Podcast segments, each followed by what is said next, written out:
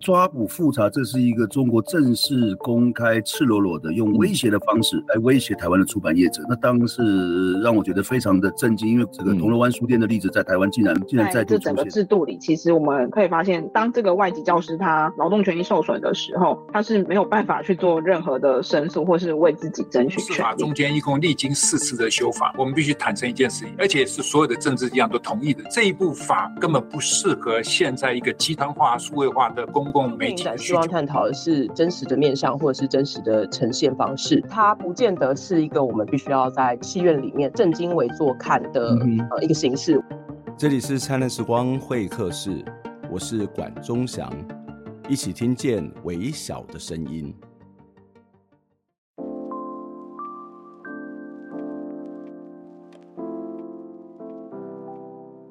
六月十二号下午。台北高等行政法院针对桃园航空城机场园区的土地征收案进行宣判。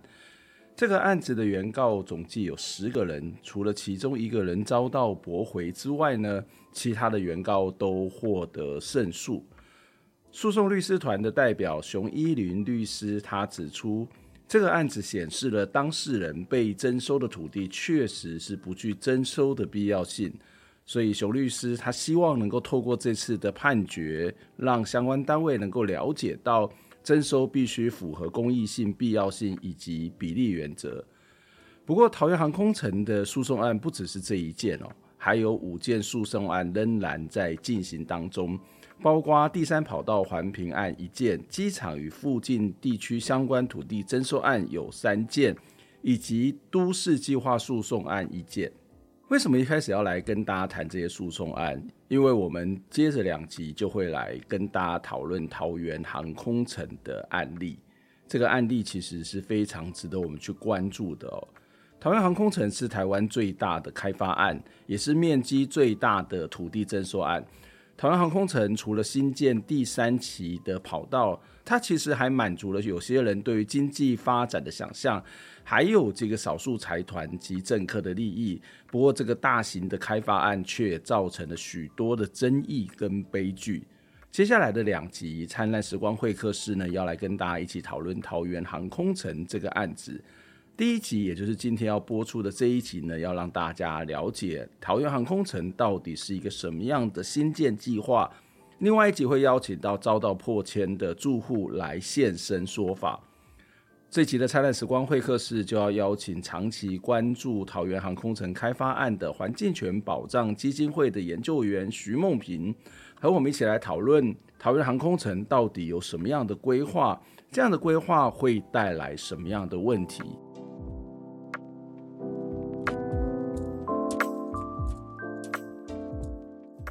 今天在节目当中跟大家邀请到的来宾是环境权保障基金会的研究员徐梦萍。梦萍你好，老师好，各位观众朋友、嗯、大家好，非常谢谢梦萍来节目当中跟我们一起来讨论。可不可以先请你帮我们介绍一下这个为什么会有这个航空城的开发案？然后这个航空城的这开发案一开始是想要达到什么样的国家发展的目的吗？嗯，呃，其实现在这个桃园航空城的开发案，它的起因就是因为说，呃，现有的桃园国际机场有南北两条跑道。那呃，政府就觉得说，哦，这两条跑道已经不够使用了，嗯、所以要盖第三条跑道。那呃，政府就会觉得说，哦，我有了第三条跑道之后，我的客运量跟货运量就会增加，那连带的周边可能就会带动一些呃引入了的人口或者是引入的产业，嗯、所以政府就觉得我们需要一个航空城的计划，让这个地方整体一起做规划做发展，就有了这样子桃园航空城的一个计划，嗯、对。嗯那呃，这样像这张图来说的话，灰色的中间这一大块灰色的就是现有的机场的地区，嗯、对，那就包括第一航厦、第二航下，对对对，这个范围，嗯、对，已经包含在第一航下、第二航下。那呃，绿色部分的话是桃园桃呃交通部民航局的呃征收的地区，就是我们常常听到的机场机场园区。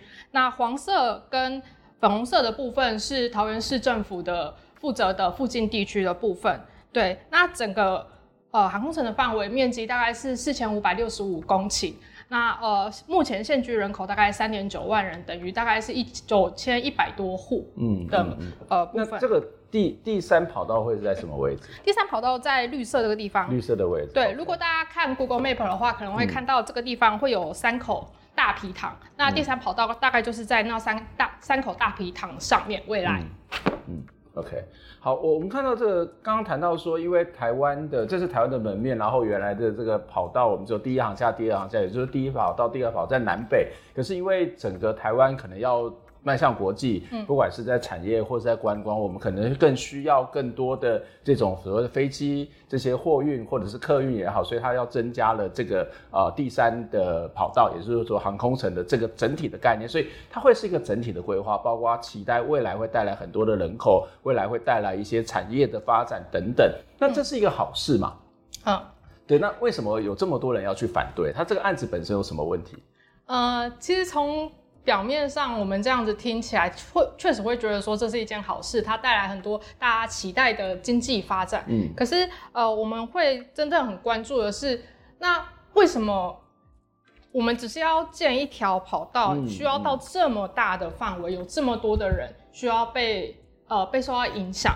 那过去政府就常常提到一个。重大呃一个字眼叫做国家重大建设，嗯嗯、可是其实我们并没有一个很明确的规范去讨论说到底什么样的建设叫做国家重大建设。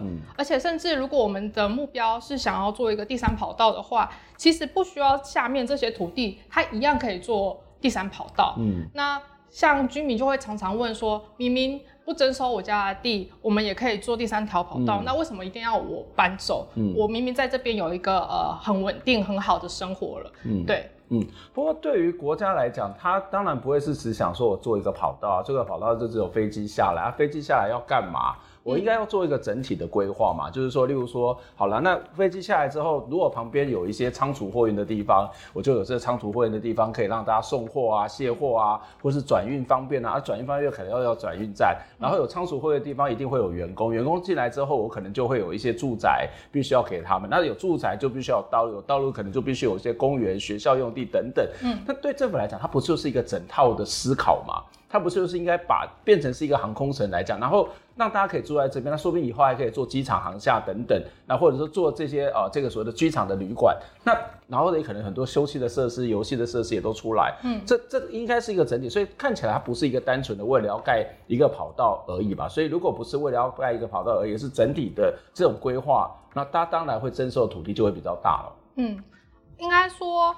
呃，我们做一个计划，我们其实都是需希望这个地方一起变好。嗯嗯。可是目前这个规划的方式，跟涉及到我们所谓采用区段征收的方式，嗯嗯、它其实区段以区段征收进行开发的话，它就是让原本在这个地方的人全部都搬走区里之后，再引进一个新的新新一批的居民，或者是可能会有。但是不知道在哪里的，OK，所以它有一个预期，但是实际上你不能达成是没有人知道的。对，没错，嗯、而且这会涉及到说另外一个是区段征收的它一个特性叫做财务自偿率，嗯，就是说呃，因为现在如果你真的要做这些建设的话，它其实是需要耗费非常大的经费，嗯，但是经过一个呃区段征收，它里面会有一些呃换算的机制，呃，政府其实不需要出到太多的经费，它可以透过这一套机制里面去。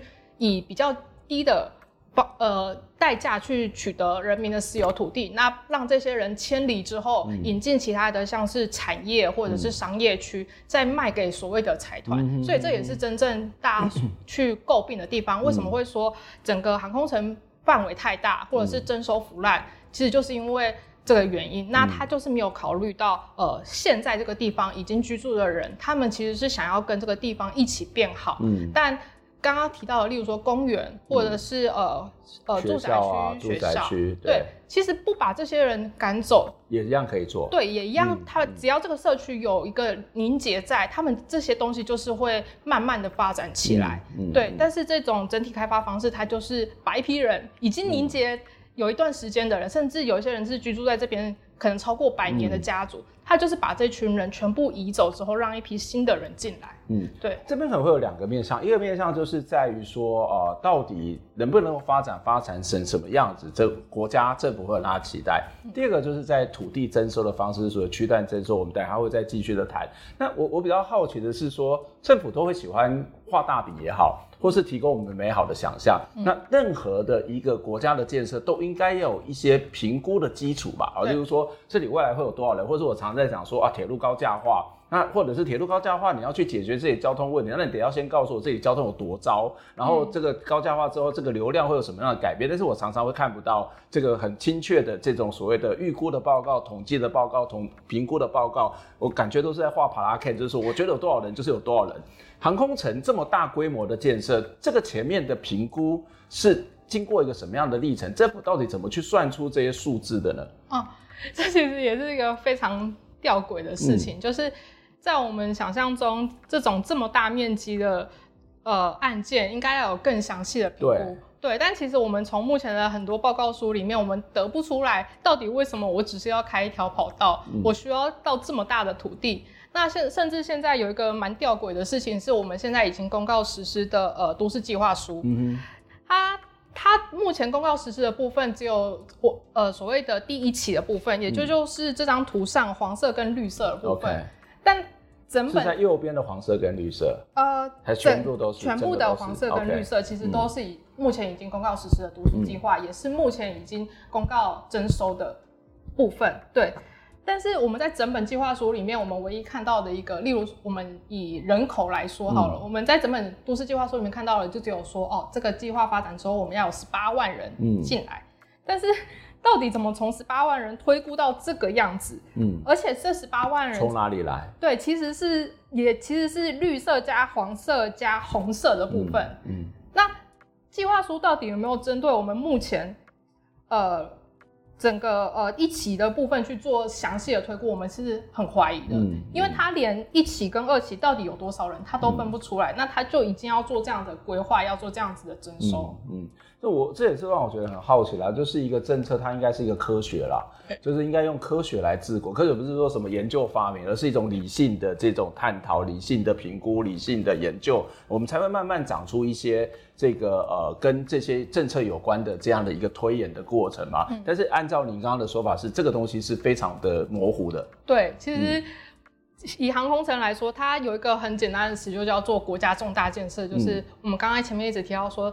政府只要说哦，我这是一个很重要的建设，好像后面的这些程序都是非过不可，就是一定要做的。嗯、那有很多评估的问题，或者是呃这些居民到底有没有受到保障的问题，都没有办法在这个过程中很好的被讨论。嗯，嗯，你刚刚谈到这个案子，还有一个很大的一个部分，就是说区段征收。就我对区段征收的理解就是说，哎、欸，这是一个国家的重大建设，所以我这块地我全部都要。嗯、那这个块地呢，我可能只会用到十分之一或十分之二。然后其他的就是可能就是做某种的土地的转换，或是补偿给这个居民，嗯、或者是用所有交他可能占了一部分，然后其他的可能就会做公共建设，嗯、所以他可能十十假设是一个，我常常在上课讲说十张椅子，他可能实际上就会用到五张椅子，然后但是其他五张椅子他就会拿来刚刚谈到自筹嘛，对，就是他就会变成是说他用比较低价的价格去租用或是卖给别人，然后作为地方政府的这样的一个税收或是他的经费的来源，嗯，航空城也是这样一个状况嘛。呃，其实不只是比较低价这件事情，嗯，它其实整个区段征收的逻辑其实是呃，因为这些地方，这些地方其实蛮多，目前是农地，嗯嗯，对，嗯、那也是私人土地的部分，嗯、所以呃，政府用比价格比较低的，呃，比较低的价格去跟人民征收他们的农地，对，然后未来。因为他们有经过规划，所以农地可能会变成建地，建地可能会变成是商业区、产专区、嗯、住宅区这些区位，对于政府来说是他们呃眼中比较贵或者是比较有价值的土地，嗯、在他们眼中，嗯、所以这些你未来它就会有比较高的价值，嗯、可以去呃，例如说租给的财团或者是标租标售这样子，嗯、那。他们所以刚刚就提到说，他们是用一个比较低成本的方式去跟人民征收土地，嗯、然后用一个比较高获利的方式去转卖转租给财团。哦，对，那人民可以换到比较贵一点的土地吗？不是，可以换到比较贵一点的土地吗？要看你原本有多少土地，oh. 这是里面的换。就是我的意思说，它不会是一个农地突然间变成建地，然后你保留在这里，不会。不会。其实有很多人都会说一瓶换一瓶不好吗？Oh, 就是我现在有，而且是一个农地换建地不好吗？对，但实际上不是这样子。实际上不是这个样子。那那是怎么换？呃，例如说，我们我们假设数字好了，实际上数字可能是这样。例如说，我们一平的农地，嗯、它的征收价格可能是一万元。嗯，那这个这个地主有三十平，所以它的征收补偿金就会是三十万。嗯，那中间当然会经过一些换算，比较仔细的换算。对。但是未来如果他要去换建地，嗯、我们假设建地一平是三万元好了，嗯、因为它是政府眼中比较有利用价值的土地，嗯、那。它原本的三十万的这个东西叫我们会叫做权利价值。嗯，你要去换一平三万元的住宅区的建地，嗯、它可能只能换到十平。哦，对，就是三十万除以每平三万的意思，嗯、你只能换到十平。嗯，但同时，因为它又有所谓的换的门槛，嗯、例如说。你一次要换，你就一定要换超过十五瓶，嗯、你不能只换十瓶。嗯、如果你不到十五瓶的权利价值的话，你就只能拿赔偿金。嗯，这就是为什么在区段征收的过程中，有非常多的小地主会被所谓的赶出家门的关系，嗯、因为他根本连配地都配不回原来的位置。嗯，嗯对，嗯。在这样的一个建设当中，我们知道刚刚谈到是国家的重大的建设，它也是一个所谓的新班事业计划。嗯，那这些东西它通常都是已经明定的，我要干嘛，我要做成什么样子。嗯、那在这个过程当中，既然国家明定了，那民众有参与的机会吗？还是说啊，我就等你来征收我的土地，然后我再跟你吵吵架，说这个土地要多少钱，你要赔我多少钱？还是我就抗争，我不要，我不要搬走？在这个案子当中，有多少公民在这里面？他有参与的机会，或者是他参与的部分又是什么？嗯，呃，航空城大家会比较知道的是，呃，二零一六的跟二零一八年的时候，其实都有办所谓的听证，而且办过两次。而且我还记得是在一个大礼堂嘛。对，嗯、那个礼堂应该就是现在的那个航空城服务中心。嗯嗯。对，那呃，包含像是不管是呃都市计划审审议、跟征收审议、跟环评审议，虽然这些审议居民都可以参加，嗯、可是。其实对居民来说，真正关键的是他们能不能理解这些审议背后所代表的意义，跟这些审议中会用到的各个的 专业用语。嗯，例如说，呃，其实很多居民都不能理解为什么什么叫做产业区，什么叫做商业区。嗯、那我住在产业区，我住在商业区里面不行吗？嗯、那我就直接留在那边就可以啊。嗯、但是，就我为什么要搬嘛？就是你刚才说要提升这里，大家就一起提升啊。对啊。为什么要把我赶走？对，嗯、但是他们。没有办法理解，原来后面在都市计划的逻辑里面，嗯、他们可能会去做限制，例如说你的商业区，你可能就没有办法做住家使用，嗯、或者是你的产业区没有办法做什么样的使用，对，所以他们就必须搬离。那整个过程中，包含都市计划、土地征收跟所谓的环评，都是有类似的状况，嗯、就是对于这些领域都有非常专业的名词，嗯、或者是呃程序，但居民。可能没有办法这么理解，嗯，那他们会做的可能就是呃，像刚刚老老师讲的抗争也好，或者是他是就是去呃会议上面，嗯，发言说我不要参与征收，嗯，但因为这个通常就会被官方认为是没有对焦，嗯，所以他们的呃反应可能就没有这么有效，嗯，这是第一个。那我觉得第二个很有趣的问题是所谓的参与的部分，嗯，呃。其实像是我们的都市计划审议会跟我们的土地征收审议会，他们的审议方式都是相对于封闭的，因为像我们过去参与的经验来说好了，呃，都是会去现场去讨论说，哦，好。我们今天正方跟反方，我们只能有多少人进去发言？嗯，那那个多少人通常只有三到五个。对对对。那所以整个发言时间也很短，三只有三分钟。对。要想，如果你今天是一般居民来说好了，你要讲一个三分钟的话，让一个所谓的专家学者。能理解，可能就有一点困难的。你要去说服他，还要打动他，对，那很困难吧？很困难，对一般人来说真的很困难。所以你可能要练好练好什么脱口秀，或是你的演讲技术很厉害，才有办法做到这件事啊。对，所以就会变成加重那个居民他们在参与上的门槛难度。对，那还有另外一个是像是呃，他们很常被分成是。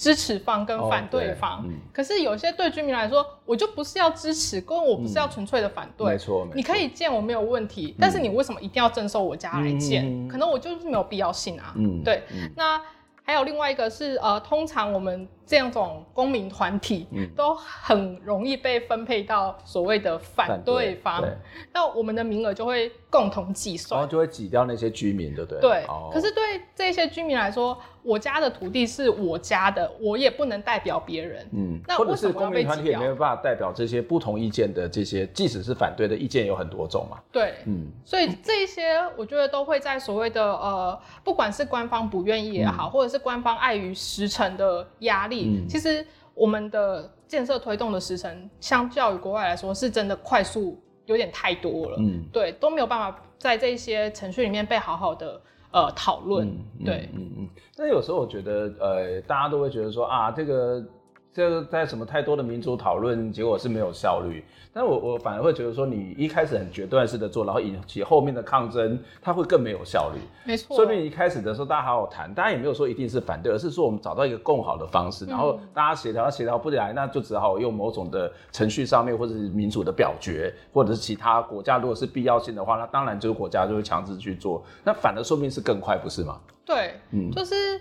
呃，我们常常会说有一些我们常常听到的案件，例如说像是中科三期好了，嗯、或者是南铁也是如类似的例子啊。对，嗯、我们就是会其实会说类似这样的案子，其实是一个双输或者是多输的局面，嗯、其实就是在前端。嗯前端大家如果愿意呃花更多的时间去做沟通，或者是政府愿意花更多的呃成本去做所谓的社会沟通，你后面要推进其实是非常快的。没错。但都是因为可能是因为前面的沟通不足，或者是呃没有办法去很细致的沟通，所以造成后面的成本越来越高。那最后就会落成一个呃以航空城来说好了，就是现像前面跑的这样子，没有办法做细致的沟通，结果我们呃礼拜一。判决土地征收的部分，机场园区是有九位被告是申诉。那这九位被告他们的土地要怎么处处理，嗯、或者是会不会引起更多的人做反弹？嗯、那反而让整个时程被拉得更长，嗯、这就。又也是不仅是居民这边耗费了很多的心力去做抗争，嗯、或者是跟着这个案子，嗯、那政府这边又要重新回过头来检视这些东西，这都是所谓的我们说双输或者是多输。对对，其实台湾人没有那么刁民啊，就是说事实上我们都会好好的讨论，好好的配合。你其实用某种强制性的方法去压抑某些的意见，它反而是引起更多的反弹。嗯、如果你在一开始就可以把这些不同的意见纳入到决策的过程，也许问题就不会那么的严重，它反而会是更有效率哦。当然，这不是只有在土地征收程序的问题。事实上，这件事情也包括环评，也有一些值得讨论的地方。另外一部分，我觉得还有一个更重要的地方，就是说，呃，我们常会觉得国家做的这个方案就一定是对的，但是真的是这样吗？有没有什么第三、第四，或是各种不同的方案？如果没有一个很详细的前期的评估的话，它真的能够找出一个最合适、最合宜的方案吗？我们先休息一下，等下再回过头来讨论。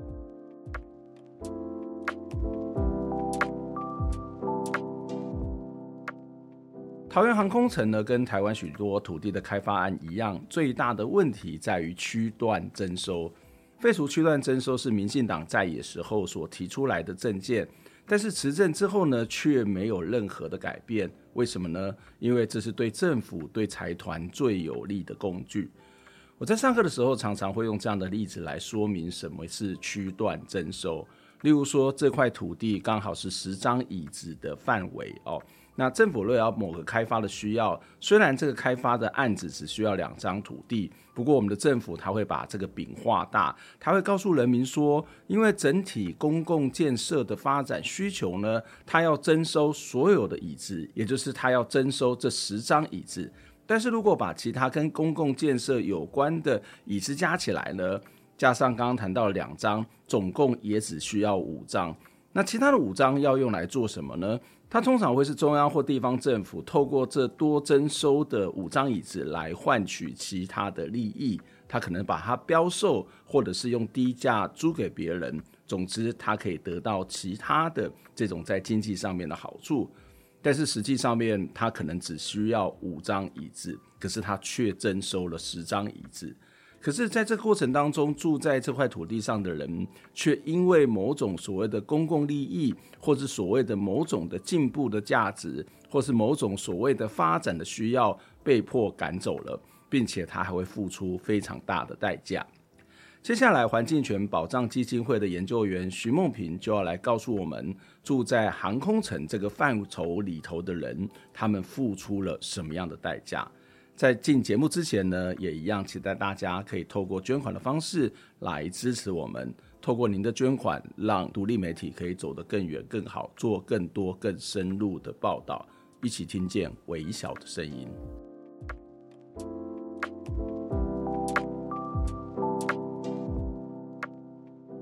欢迎再次回到《灿烂时光会客室》节目的现场，我是主持人管中祥。今天在节目现场跟我们一起聊天的是环境权保障基金会的研究员徐梦萍。梦萍你好，老师好，观众朋友大家好。谢谢梦萍刚刚在上一段节目当中也大致跟我们分析了一下这个桃园航空城的这个计划的缘起，以及政府所声称想要达到的这些目的跟。它的发展当然也提到了，包括这个整个都市计划开发跟土地征收的问题。我接下来还想要再请教的梦萍是说，其实除了这种所谓的土地征收的程序之外，在这个国家的重大建设或者说新办事业一旦确定之后，它还要经过环评。这虽然我觉得是一个很荒谬的事情，就是政府都已经决定要做，然后来做环评，那环评有可能不过吗？不过的话，那政府不是被自己的委员给打脸吗？或者说立法院可能通过案子，如果不过的话，会不会又代表的是？这个呃，这个好像政府的执行效率有问题等等哦。那这个我我虽然觉得很荒谬，但环我还是觉得环评很重要。嗯，好，就是至少它还是有一点点把关，或者是可以修正的这个机会跟可能。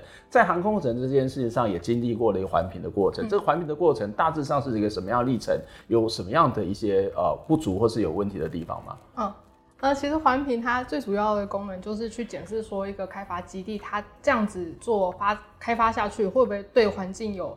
呃，周边的环境有什么样的重大影响？嗯，当然就是理想上，我们当然会希望委员去做把关。嗯、那但是确实，我们到实际层面上，可能有非常多的因素，不管是国家重大建设，或者是所谓的呃，可能面临选举，会有所谓政治考量、选票考量。嗯、那委员在这样的压力下，有没有办法真的坚持，或者是他们的专业足不足以去审视这样的案件，就是一个呃，现实上非常无奈的，嗯、目前看起来是非常无奈的问题。对，那刚刚提到说我们呃第三跑道的部分有做环评，嗯，其实我们第三跑道在呃二零一一年桃园航空城有一个纲要计划里面是有提出三个方案的，嗯，A、B、C 三个方案。那这三个方案最一开始也有被送进环评里面，但是 环评在中间，因为航空城这是一个呃二阶环评的案子，那在二阶环评它会有一个程序叫做范畴界定，在范畴界定会议之后。我们 A、B、C 三个方案就只剩下 A 方案有真正进入环评去做评估，嗯，嗯对。嗯、那对我们来说的话，我们就会觉得这是一个呃比较没有办法接受的事情，因为其实这三个方案都是呃民航局自己提出来的。嗯。那在计划书里面也有提到说，这 A、B、C 三个方案都可以达到目标年对于客运量的一个目标，都可以达成。嗯。那差别只差在说，哦、呃，像是呃跑道容量的部分，A 方案就是我们目前现在已经通过的这个方案，嗯、那就征收面积最大的方案。对，嗯，A 方案是对周边环境冲击是最大的，不管是呃搬迁人口、征收面积，或者是，所以环评选的一个对冲击环境冲击最大的方案。对，那有什么好处吗？呃，它的跑道容量容量大，最大的哦。那它可能如果未来我不知道机场可能想要做第四条跑道，嗯嗯、或者是其他的扩建设施的时候，嗯、它的弹性是相对比其他两个方案大。对，嗯、但是在环评里面，B、C 方案对居民所有我们关心的这个破迁层面的来说，它 B、C 方案是完全没有进到环评里面去做评估的。对，那呃。B、C 方案的部分的话，呃，其中一个是呃之前常常被大家讨论的海军基地的部分，那另外一个的话，其实就是比目前规划第三跑道的北跑道，在南呃北边一点点的方案。对，那如果是类似这样子的方案的话，它可能可以去做调整的呃方式就会比较多，但是因为环评里面它只有一个方案进入讨论跟评估，对，所以我们就很难去。再说啊，B、C 方案、B、C 方案的部分。你的意思是说，B、C 方案还没有进入环评，它就被剔除掉？对，所以它有什么样的好处、什么样的缺失都没有被一起评估下来。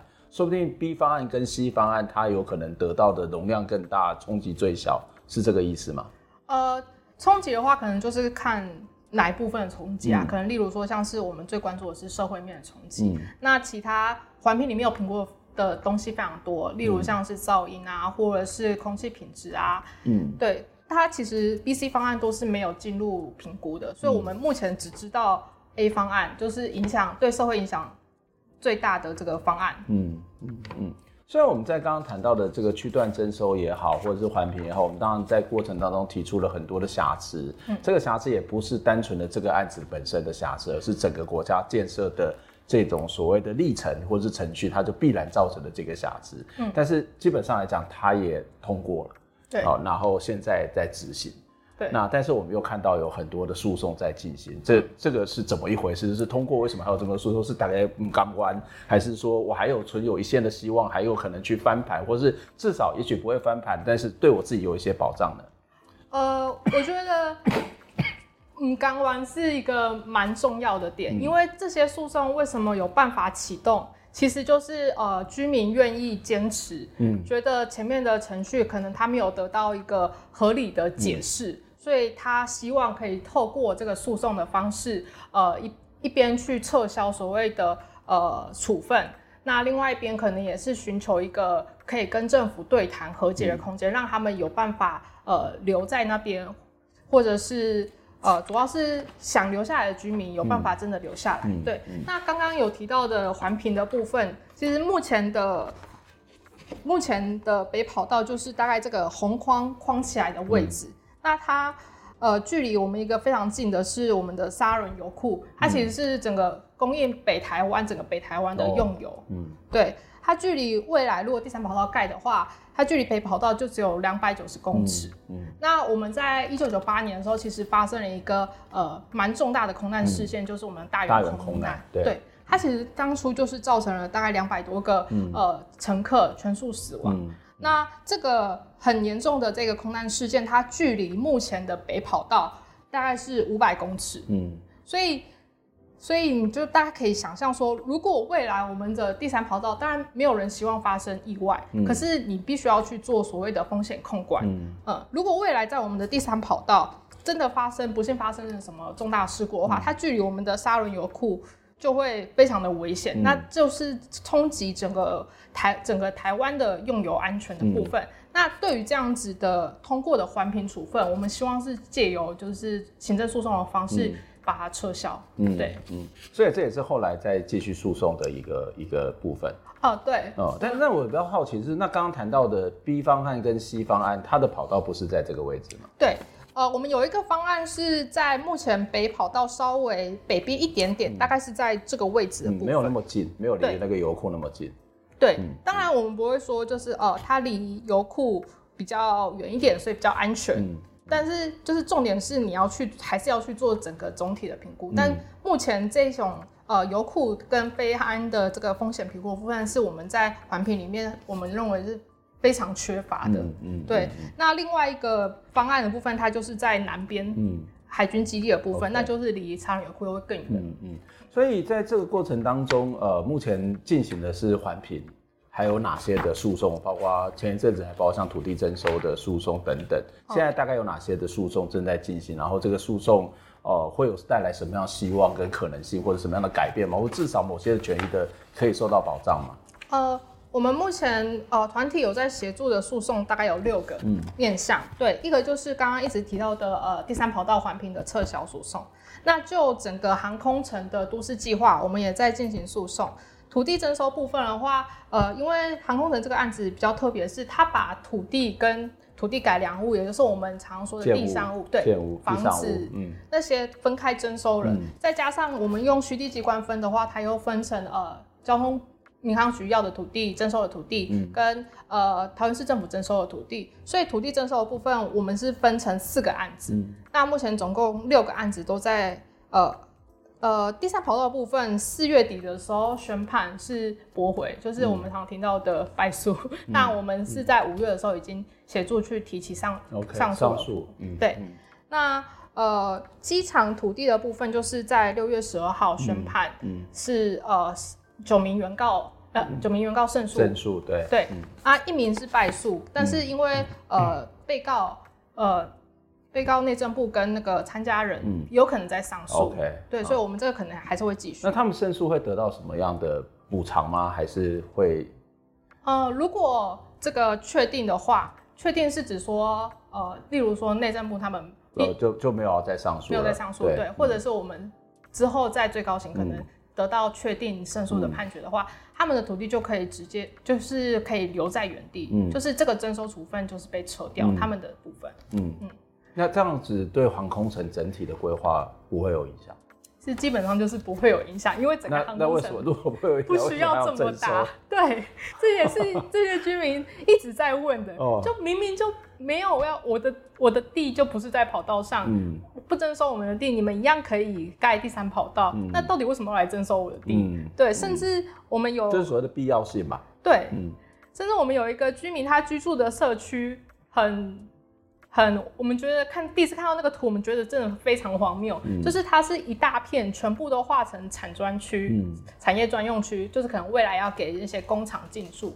可是他们的那边的社区被剔除，有被剔除的部分，所以他们就是一块产专区、一块住宅区、一块产专区、一块住宅区。嗯，那那个一块的意思就是一栋房子的意思。哦对，所以就是会有这种 产专区跟住宅区交杂的地方，那就不是表示，这就很明显的表示说，这整个区域其实一开始就没有一定要做成产专区啊。嗯，你就是大家也很难想象说，你的工厂切一块出来，嗯、然后这个边是别人家，后面是我们的工厂，嗯、这样子就没有办法做整体利用。嗯、所以其实追根究底，就是整个航空城真的没有必要做到这么大。嗯嗯，对。所以这听起来蛮荒谬的，对就是我们一直在想前期的评估到底在干嘛？对，那这个评估如果好好的做，那就认真去做，但是发现又不是，然后又败诉，又非常非常的复杂，然后现在看起来这个这个区域至少某些地方是里里拉拉。对，嗯，那回到你自己的本身，你当时为什么会开始去接触到这个案子？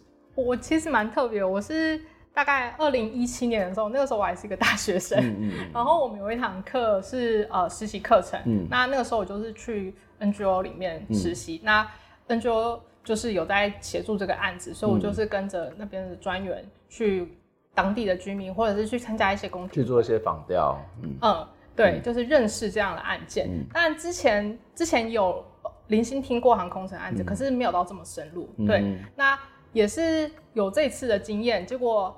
呃，自己大学毕业之后，也刚好有一个机会可以进入这样的 NGO，嗯、那这个 NGO 也是有持续在做协助，嗯、所以就一直从二零一七，那中间有一个可能还在学校还没有毕业的时间，嗯、然后二零一八之后又开始一直继续到现在。所以你从一七年就开始，也大概有参与的六年的时间。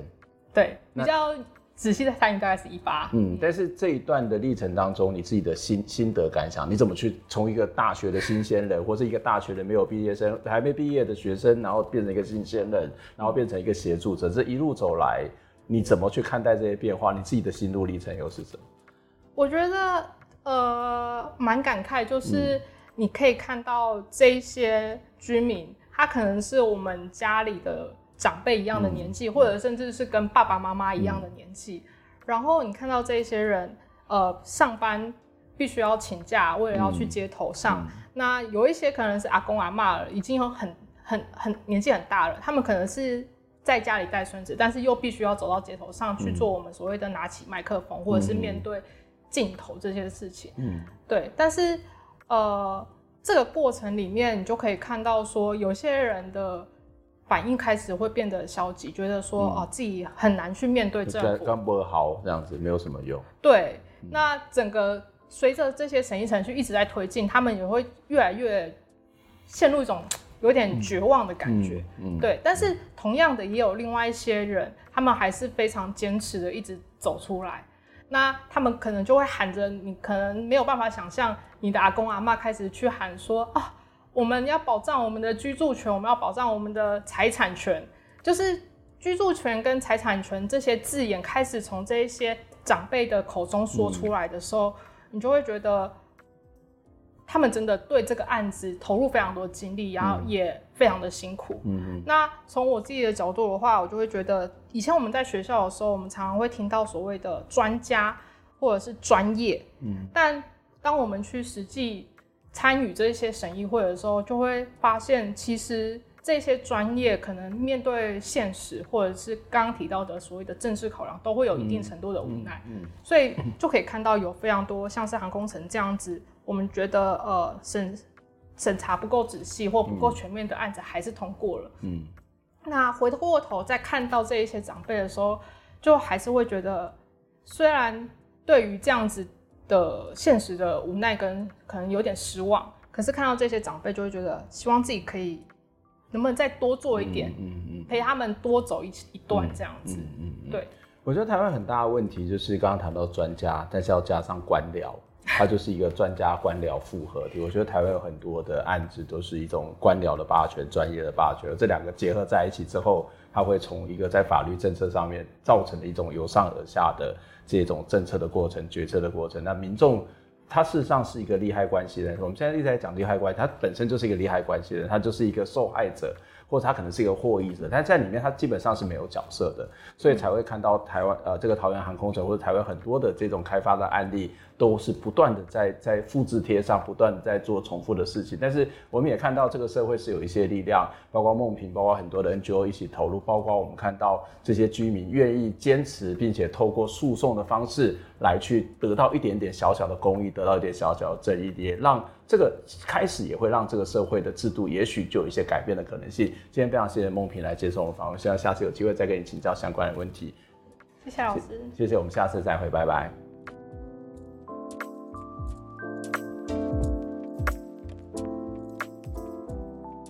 听完这期节目，你有什么样的想法呢？非常欢迎您可以留言来跟我们分享您的看法、您的感受。当然，也期待您可以透过捐款的方式支持我们，或者订阅我们的节目、分享我们的节目，不管是 YouTube 或者是 Podcast 频道。谢谢您的收听，下周再会。